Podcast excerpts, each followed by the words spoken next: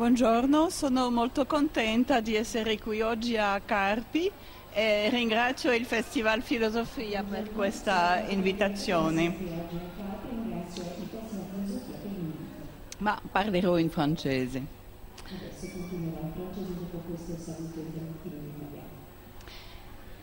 Dans son histoire de la notion de génie, le sociologue autrichien Edgar Zilsel montrait comment, dans l'Antiquité, l'objet de valorisation en matière de création avait déjà commencé à se déplacer de l'œuvre créée à son créateur. Après avoir été une propriété de l'œuvre, le génie avait commencé à devenir une propriété de la personne qui l'avait créée. Ce déplacement de l'œuvre à la personne anticipait le processus d'individualisation de la création qui émergera à la Renaissance, périmant le régime artisanal du métier, où règne le collectif restreint de l'atelier, puis le régime de la profession, où règne le collectif élargi des règles et des conventions académiques. Régime dont enfin, à l'époque romantique, la conception individualisée de la création se dégagera pour s'inscrire durablement dans un nouveau cadre de représentation. Dès lors, l'activité sera perçue comme une vocation et l'excellence artistique comme nécessairement singulière, originale, hors du commun.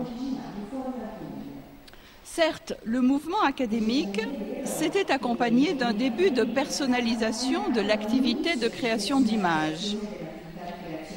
Mais cette personnalisation se limitait essentiellement aux marqueurs de la réussite à travers les différentes mises en exergue du nom propre anoblissement de l'artiste, importance croissante accordée à la signature, apparition des biographies de peintres et de sculpteurs. Il faudra attendre l'époque romantique, dans la première moitié du XIXe siècle, pour que la création elle-même commence à être systématiquement attachée à la personnalité du créateur. C'est cette progression continue vers une toujours plus grande personnalisation du rapport à l'œuvre que je vais décrire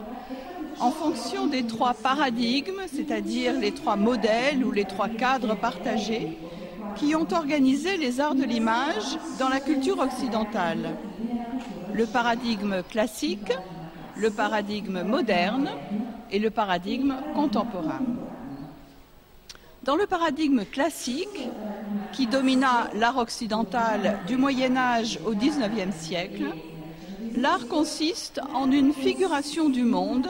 le monde idéal des textes canoniques ou le monde réel de la vie sensible, une figuration donc conforme au canon hérité de la tradition, et notamment à partir du XVIe siècle en Italie et du XVIIe siècle en France, la tradition académique. Dans le paradigme moderne, qui s'est mis en place à partir des impressionnistes et a dominé jusqu'au milieu du XXe siècle, l'art se doit d'exprimer l'intériorité de l'artiste, même si c'est au prix d'une transgression avec les canons classiques et, par conséquent, d'une prime de principe accordée à la personnalisation, l'innovation, l'originalité, voire la singularité, au détriment des standards, des cadres communs, de la tradition. Dans le paradigme contemporain, l'art consiste en un jeu avec les frontières de ce qui est communément considéré comme de l'art, et donc la transgression des critères définissant cette notion dans la culture occidentale. Cette dimension transgressive va de pair avec la valorisation de la singularité, comme dans le paradigme moderne, mais dans le paradigme contemporain, la singularisation est poussée beaucoup plus loin, puisque la transgression ne porte plus seulement sur les conventions de la figuration classique, mais bien au-delà, sur les cadres mêmes de définition de l'art au point d'exclure les peintures encadrées et les sculptures sur socle. Dans le paradigme classique, la personne de l'artiste est très peu présente dans les textes sur l'art. C'est l'œuvre qui occupe essentiellement l'attention. Le seul indice d'un début d'intérêt porté à l'artiste en personne est l'existence de biographies d'artistes. Mais ces biographies mettent longtemps à émerger, car le droit à la biographie, selon l'expression de Ernst Chris et Otto Kurz, ne va pas de soi. Avant même de signaler une notoriété individuelle,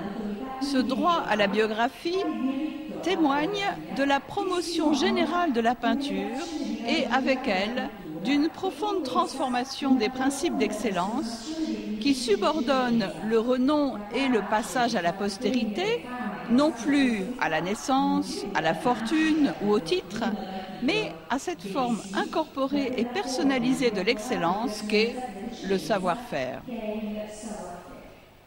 Le premier exemple de biographie collective d'artistes fut les fameuses Vies de Vasari,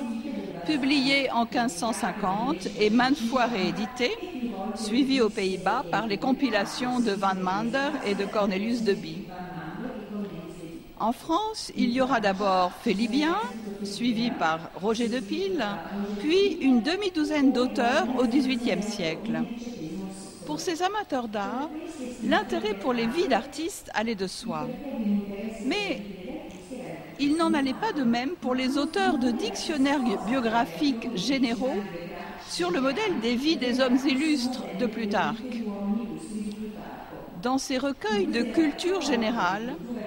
L'introduction des peintres et des sculpteurs fut remarquablement tardive, rare et controversée, du fait que les arts de l'image étaient encore assimilés aux arts mécaniques, c'est-à-dire aux métiers artisanaux, situés très bas dans l'échelle sociale, alors que la dignité biographique était encore réservée aux membres des familles royales, aux grands prélats, aux nobles ou encore aux représentants des arts libéraux, les savants, les écrivains, les musiciens. Ainsi, en Italie, les biographies collectives d'hommes illustres du XVe et de la première moitié du XVIe siècle ne contenaient, selon les calculs d'Edgar Zilsel, que 4,5% d'artistes pour 48% d'écrivains, 30% de héros politiques et militaires, 10% de dignitaires de l'Église et 6,5% de savants. En France, Charles Perrault, conseiller à la surintendance des bâtiments et auteur des fameux contes de Perrault, publia en 1696 les hommes illustres qui ont paru en France pendant ce siècle. Là, 17 notices sur 99, soit moins d'un sixième de l'ouvrage, sont consacrées aux arts de peinture, sculpture, architecture, gravure, musique et jardin. Et bien que les peintres n'y fussent qu'au nombre de six, Poussin, Lebrun, Le Sueur, Vouet, Mignard et Blanchard, Perrault se sentit tenu de s'en justifier dans sa préface au second tome, paru en 1700. Je le cite On me reproche d'avoir mêlé des artisans avec des princes et des cardinaux. Il est vrai que dans le même livre, il y a des éloges de princes, de cardinaux et d'artisans, mais il n'est point vrai que je les ai mêlés ensemble. Ils sont dans des classes toutes séparées les unes des autres. Comme mon intention principale a été de faire honneur à notre siècle, j'ai cru que le génie et la capacité extraordinaire des ouvriers qu'il a produits étaient un avantage que je ne devais point négliger et que ces excellents hommes ne contribuaient guère moins en leur manière à la gloire du siècle où ils ont vécu que les grands hommes d'État et les grands capitaines il est certain que les noms de Phidias et d'Abel, mais après celui d'Alexandre même, ne font point de honte ni à Alexandre ni à son siècle. Fin de citation. De même, dans le dictionnaire historique et critique publié par Pierre Bayle en, 1697, la portion attribuée aux arts de l'image est faible. Seulement 5 des 2121 entrées de l'index, soit 0,2%,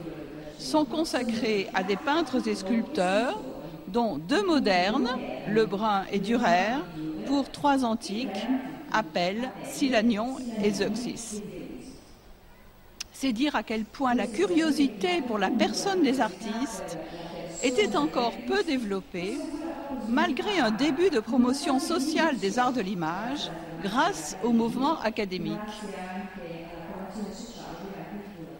Si Montaigne avait pu affirmer qu'il serait à l'aventure excusable à un peintre ou un autre artisan de se travailler à acquérir nom par ses ouvrages, le monde savant, à la veille du mouvement encyclopédique, n'était encore guère prêt à excuser une telle aventure. Le livre fameux consacré à l'émergence de l'art moderne par Harrison et Cynthia White dans les années 1960 est intitulé Canvases versus Careers. Autrement dit, l'étoile ou les carrières.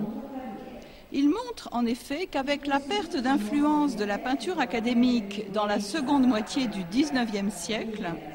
les discours sur l'art tendent à se déplacer. Ce ne sont plus tant les toiles en elles-mêmes qui sont commentées que la carrière de leur auteur, la façon dont il s'inscrit dans l'histoire de l'art à travers l'ensemble de sa production, voire sa psychologie et l'histoire de sa vie. Ainsi se développe le genre des biographies d'artistes devenu si normal au XXe siècle qu'on ne perçoit plus à quel point il n'allait pas de soi auparavant. Génération après génération, l'art moderne, depuis les impressionnistes, a mis en crise, en les transgressant, les principes canoniques qui définissaient traditionnellement les arts plastiques dans le paradigme classique transgression des canons académiques de la représentation par l'impressionnisme, transgression des codes de figuration des couleurs par le fauvisme, puis des codes de figuration des volumes par le cubisme, transgression des normes d'objectivité de la figuration par l'expressionnisme, transgression des valeurs humanistes par le futurisme, des normes du sérieux par le dadaïsme ou du vraisemblable par le surréalisme transgression de l'impératif même de figuration par les différentes formes d'abstraction, depuis les premières aquarelles abstraites de Kandinsky, le suprématisme ou le constructivisme, jusqu'à l'expressionnisme abstrait postérieur à la Seconde Guerre mondiale. Cette série de transgressions sur le plan plastique finiront par normaliser l'idée même d'avant-garde et l'impératif de singularité marquant le triomphe de l'originalité au double sens de ce qui est nouveau et de ce qui appartient en propre à une personne.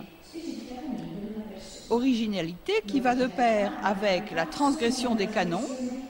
avec l'acceptation, voire la valorisation de l'anormalité, en un seul mot, ce qui est anormal, de sorte que c'est le hors norme qui tente à devenir la norme déplacement de l'objet à la personne, de la normalité à l'anormalité, de la conformité à la rareté, de la règle à l'originalité, du succès à l'incompréhension et de la réussite présente à la gloire posthume, ainsi se présente le régime de singularité que popularisera au XXe siècle la figure légendaire de Vincent van Gogh. Mais l'on manquerait une dimension essentielle de la modernité artistique si on la limitait à la production ou à la perception des œuvres, car elle touche aussi profondément la conception de ce que doit être un artiste. La dimension esthétique est ici indissociable de la dimension psychologique et morale, et c'est là une autre caractéristique fondamentale introduite par la modernité en art. L'on voit en effet se développer dans le courant du XIXe siècle une nouvelle conception de l'artiste, marquée par des attentes fortes portant sur la qualité de sa personne et non plus sur son seul talent qualité garantissant dans son œuvre la présence de ces trois grands critères de l'authenticité artistique moderne que sont l'intériorité, l'originalité et l'universalité, sans lesquels il n'est pas de singularité qui tienne. C'est à cette condition que même la plus disqualifiante des singularités, telle la folie, se retourne positivement en ressource ultime du créateur authentiquement inspiré, figure proprement moderne, qui s'est imposée peu à peu dans le grand public, autour donc de la figure de Van Gogh. L'une des grandes caractéristiques de l'art moderne, qui court implicitement dans les discours sur l'art, les jugements dont il fait l'objet, les commentaires qui accompagnent les œuvres, c'est que l'art y est supposé exprimer l'intériorité de l'artiste. C'est à cette condition que les transgressions des conventions plastiques deviennent non seulement acceptables, mais même valorisées. Cette intériorité renvoie tout d'abord au caractère personnel et subjectif de la vision ou encore à la nécessité intérieure dont Kandinsky faisait l'origine de l'acte créateur. Ainsi, l'impressionnisme, le fauvisme, le cubisme et même l'abstraction manifestent plastiquement la façon de voir de l'artiste, tandis que le surréalisme le fait fantasmatiquement sur le plan des images intérieures. En cela, l'art moderne rompt avec un art classique où l'exigence première était la mise en œuvre des standards de la représentation selon des références communes. Parallèlement, le critère de l'intériorité se manifeste aussi dans l'exigence d'authenticité. L'œuvre doit manifester son lien avec la personne de l'artiste, depuis ses pensées, ses perceptions ou ses sensations, jusqu'à ses gestes même le pinceau trempé dans la peinture et passé sur une toile, la matière brute modelée ou martelée par le sculpteur assurent une continuité sensible entre le corps de l'artiste et l'œuvre réalisée. Sur le plan psychologique, les attentes en matière de qualité psychologique qui commandent le sentiment d'authenticité chez un artiste et par là même la pertinence d'un jugement esthétique appliqué à ses œuvres ces euh, attentes donc se dévoilent à travers les accusations d'inauthenticité qui stigmatisent les artistes fumistes, roublards, aproguins, superficiels, répétitifs, banals. D'où l'on conclut que l'authenticité en art exige au minimum de la part de l'artiste le sérieux, la sincérité, le désintéressement, l'intériorité, l'inspiration, l'originalité. Ces attentes sont donc liées non plus à la compétence technique de l'artiste, mais à ses dispositions psychologiques. Elles sont l'une des conséquences de la vocationnalisation de l'identité d'artiste, autrement dit, l'abandon d'une définition professionnelle de l'excellence au profit d'une définition mettant l'accent sur la vocation, l'inspiration, l'inéité du don ou du talent. C'est ainsi que converge un nouveau régime d'activité que j'ai appelé vocationnel et non plus artisanal ou professionnel, et un nouveau régime de qualification, le régime de singularité et non plus le régime de communauté, qui constitueront les conditions d'apparition puis de développement et de popularisation non seulement de l'art moderne, mais aussi plus profondément de ce qu'on peut appeler le paradigme moderne, autrement dit le modèle non conscient qui organise le sens de la normalité en art. Le cas Van Gogh, encore une fois, est un moment fondamental dans ce processus de superposition de l'excellence biographique de l'artiste à l'excellence professionnelle du peintre. S'il ne fut pas le seul ou le premier artiste à avoir connu la popularité par l'exemplarité de sa vie et non pas seulement par la qualité de son œuvre, il n'en incarne pas moins ce changement de paradigme qui fait passer de l'art classique à l'art moderne. Or, ce n'est pas seulement son œuvre, mais c'est aussi et surtout sa personne qui cristallise aux yeux d'un large public des tendances jusqu'alors latentes, dispersées ou non encore réalisées. Dans cette nouvelle conjonction de l'œuvre symbolisée par le nom Van Gogh et de la personne symbolisée par son prénom Vincent, on voit se superposer aux critères techniques ou esthétiques d'excellence dans la création des œuvres un critère éthique d'excellence dans la conduite de sa vie. Si désormais un artiste peut être grand par sa vie autant que par ses œuvres, rien n'empêche qu'il le soit par sa vie et non pas par ses œuvres,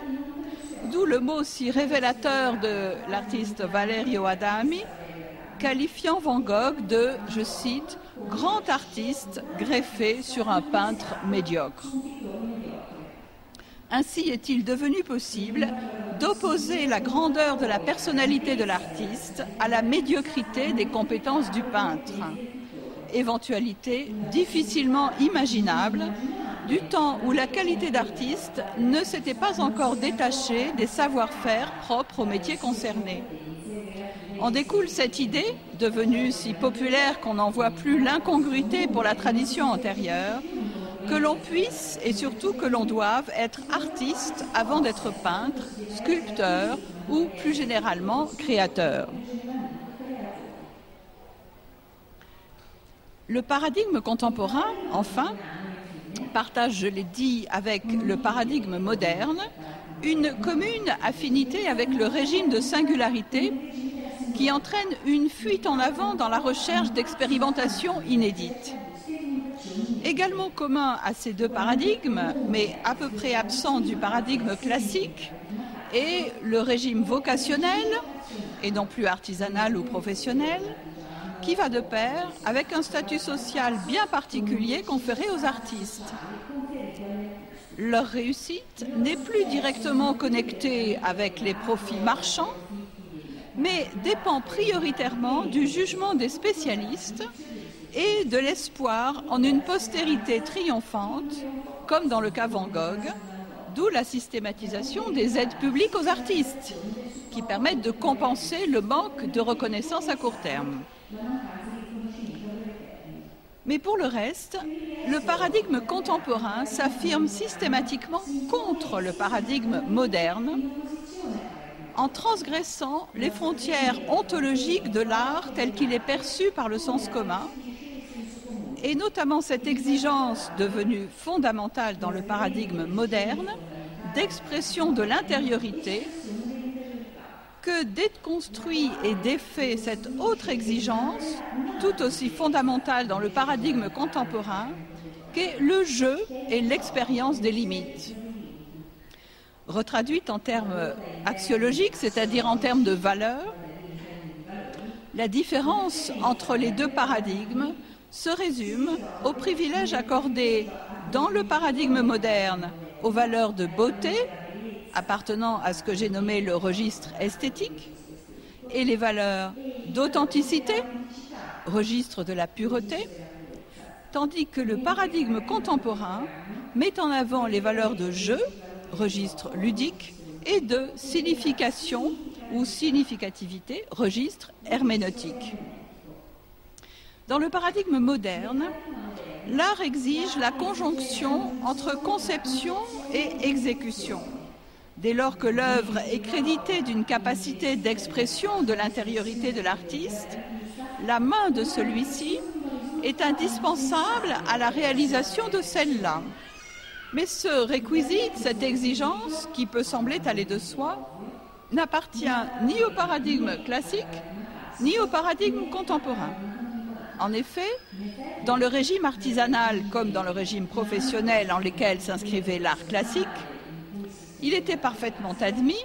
que le maître délégate à ses compagnons, voire à ses apprentis, l'exécution de certaines parties du tableau ou encore les copies d'atelier. Si la conception était l'apanage du patron, in venit, la réalisation, elle, pouvait parfaitement se déléguer, fake it. L'art contemporain renoue en partie avec ce modèle, à ceci près que l'atelier artisanal n'existe plus, remplacé soit par la délégation ponctuelle de l'exécution à divers spécialistes, selon le modèle professionnel, modèle donc des professions libérales, soit par la petite entreprise, selon le modèle industriel. Il faut aussi avoir à l'esprit que la délégation de la pratique à des exécutants demeure relativement peu fréquente dans l'art contemporain, même si l'attention est attirée sur elle du fait qu'elle provient d'artistes très médiatisés, aux productions souvent aussi spectaculaires que leur prix sur le marché. Pense par exemple à Jeff Koons ou à Damien Hirst. La présence de l'artiste est donc de moins en moins requise dans le processus de fabrication matérielle de l'œuvre, ce en quoi le paradigme contemporain rompt une fois de plus radicalement avec le paradigme moderne. Mais en même temps,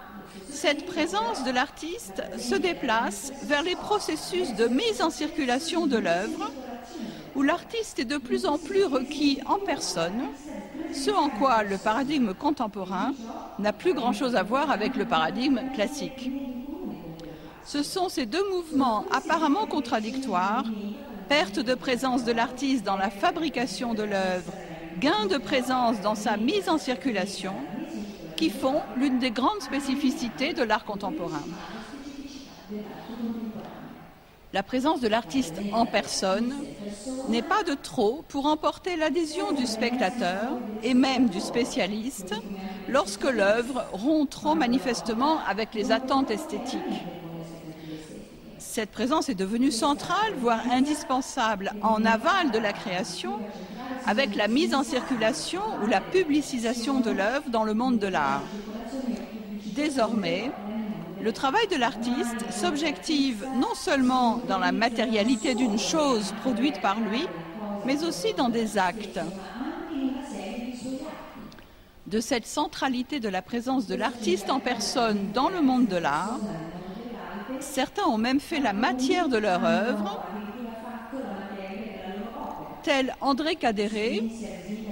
passé à la postérité par ses apparitions dans les vernissages que matérialisait un bâton qu'il laissait là. Cette centralité du rapport à la personne de l'artiste dans la perception et l'évaluation des œuvres en art contemporain se manifeste notamment dans les procédures d'évaluation institutionnelle par l'importance du curriculum vitae de l'artiste du moins lorsque celui-ci est encore peu connu. Car le principal critère de qualité qui guide l'expert dans sa décision, décision d'acheter par exemple une œuvre d'art contemporain, c'est moins l'aspect de l'objet proposé à l'appréciation que la cohérence interne à la démarche de création de son auteur. Avant d'acheter une œuvre, un conservateur ou un responsable d'institution commence par s'enquérir de l'artiste et de sa démarche, son travail antérieur, sa position dans le marché ou dans l'espace institutionnel, la ligne de son parcours. Aussi, ce qui est acheté,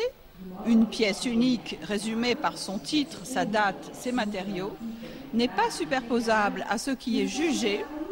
une démarche résumée par le nom propre de l'artiste. L'on retrouve ici le passage de la toile à la carrière propre au paradigme moderne, sauf que les toiles sont devenues marginales en art contemporain. Outre l'évaluation de la qualité de son travail, le passage par la personne de l'artiste s'avère également nécessaire dans nombre de cas pour la gestion matérielle de ses œuvres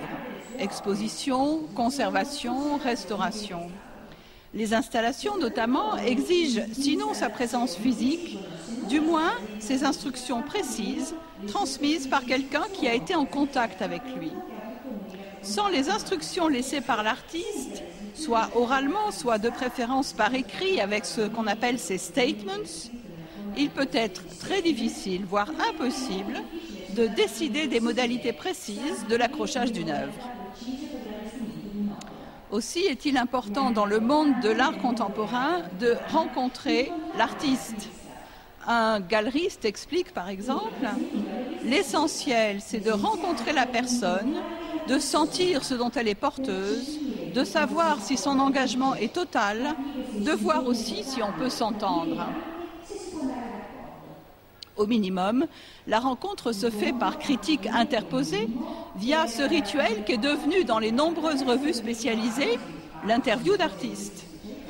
Beaucoup plus apprécié car nettement plus sélectif est cet autre rituel, la visite d'atelier, réservé à ceux qui ont le privilège de pouvoir approcher l'artiste en personne et si possible de l'appeler par son prénom. Les plus éminents collectionneurs sont d'ailleurs souvent ceux qui connaissent personnellement une grande partie de leurs artistes, ne serait-ce que parce qu'ils vivent cette proximité comme un critère d'évaluation de leur qualité. L'on voit donc qu'au fil des siècles, avec le passage d'un paradigme à l'autre, la perception et l'évaluation de l'art se sont déplacées de plus en plus de l'œuvre créée à la personne du créateur. Mais cette description que j'ai brièvement esquissée ne serait pas complète sans une réflexion sur la valeur respective accordée selon les contextes et selon les catégories de personnes à l'œuvre ou à la personne de l'artiste. On peut distinguer deux principes opposés d'imputation de la grandeur artistique. D'une part, un principe personnaliste qui privilégie le mérite intrinsèque de l'auteur de l'œuvre, cette l'œuvre n'étant qu'une manifestation parmi d'autres possibles de ce mérite. D'autre part, un principe opéraliste privilégiant l'excellence de l'œuvre, dont la personne de son auteur ne serait que l'occasion, l'instrument désigné parmi d'autres possibles, l'acteur par accident.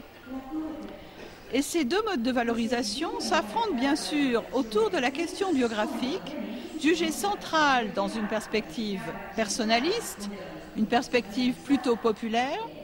et jugée secondaire ou marginale dans une perspective opéraliste, perspective que privilégie le monde savant. En effet, dans le premier cas, perspective personnaliste,